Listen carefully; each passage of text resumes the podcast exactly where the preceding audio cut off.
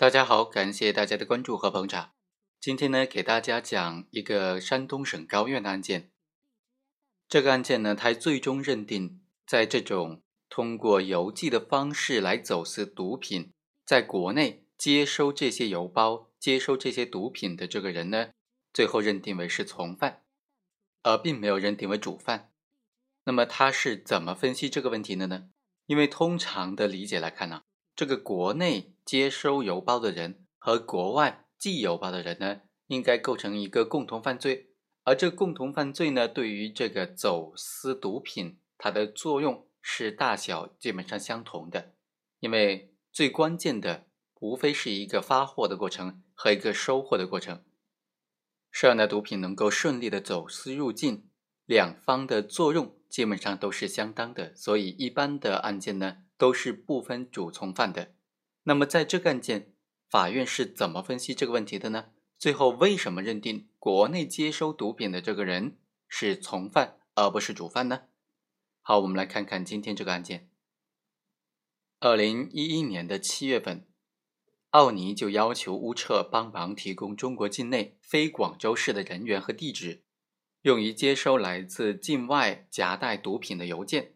之后呢？再将这个邮件转寄到广州市区，乌彻就找到了弗兰克帮忙。弗兰克呢，就随手在互联网上认识了他的网友吕某，让吕某来帮助接收境外的邮件，并且说邮件之内呢是毛巾的样品。得到吕某的同意之后，弗兰克就于同年的七月五日向乌彻提供了吕某的地址以及联系电话等等信息。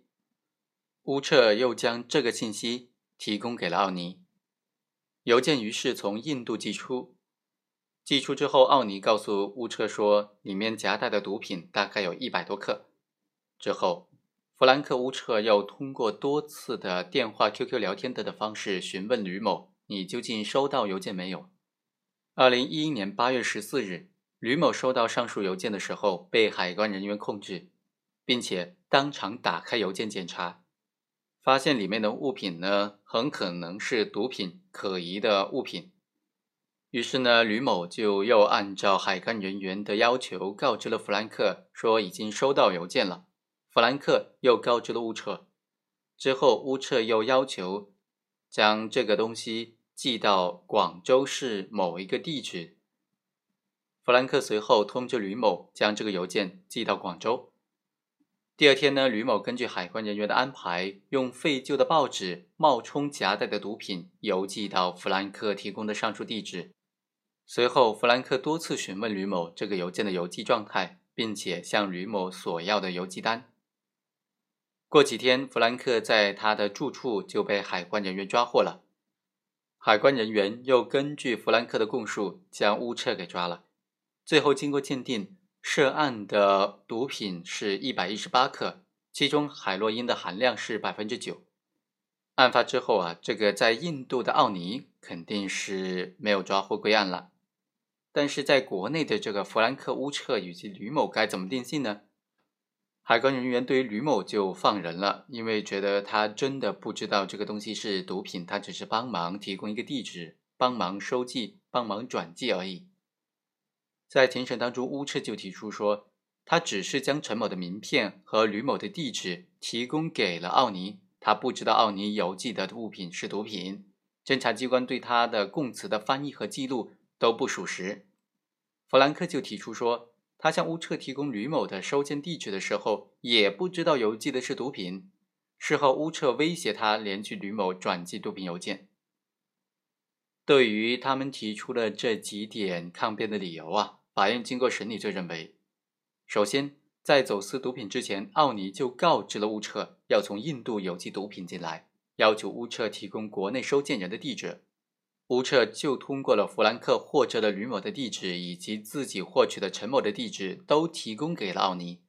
在得知邮件自印度发出之后，又多次让弗兰克联系吕某，来查询这个邮件的情况。在吕某收到邮包之后，又让弗兰克指示吕某将邮包邮寄到广州。这些事实啊，足以认定乌彻主观上明知道是毒品。第二，关于乌彻所提出的侦查阶段对他的供词翻译记录不实的辩解啊，法院认为，乌彻在侦查阶段总共做了五次的讯问笔录，讯问内容呢都向乌彻翻译了，和他的供述相符，乌彻也都有签字确认，而且笔录内容有修改的地方，在修改的地方呢，乌彻也捺指印确认了，这些事实足以证实讯问笔录已经向他翻译了，和他的供述是相符的。关于弗兰克所说，他向乌彻提供吕某的地址的时候呢，根本就不知道要邮寄毒品的。法院认为，现有的证据可以显示，吕某收到邮件之后，告知的弗兰克，邮件之内不是毛巾的样品。乌彻就告诉弗兰克说，邮件其实是毒品。弗兰克明知道是毒品，仍然安排吕某将邮件转寄到乌彻提供的广州的地址，并且多次询问吕某邮寄的状态。并且索要邮寄单号，弗兰克的这些行为就表明了他已经构成了运输毒品罪。最后，法院就认为说，乌彻逃避中华人民共和国海关的监管，以邮寄走私的方式来走私毒品，已经构成走私毒品罪。被告人弗兰克以邮寄的方式运输毒品，他的行为已经构成了运输毒品罪。在第一单事实当中，因为从山东寄到广州的邮件内呢。其实并非真正的毒品，是控制交易之下的报纸替代的毒品。弗兰克的这起犯罪呢，是属于未遂。